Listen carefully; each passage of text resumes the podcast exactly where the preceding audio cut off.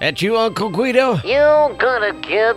So tell me, how may I offend you today? wow, never gave that any thought, really.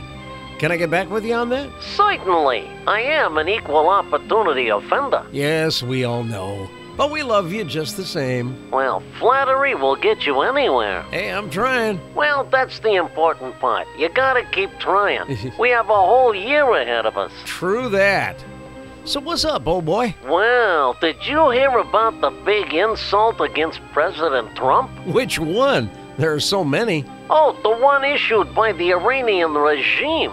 You know, the Ayatollah, what's his backside? He's offering an $80 million bounty for anyone who brings in the head of President Trump. Yeah, I guess that's an insult. You guess?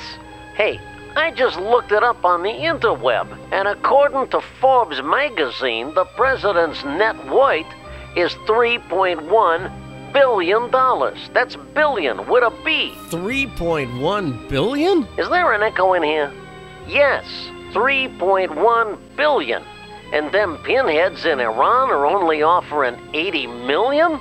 Talk about an insult. Well, he gets insulted every day of his presidential life.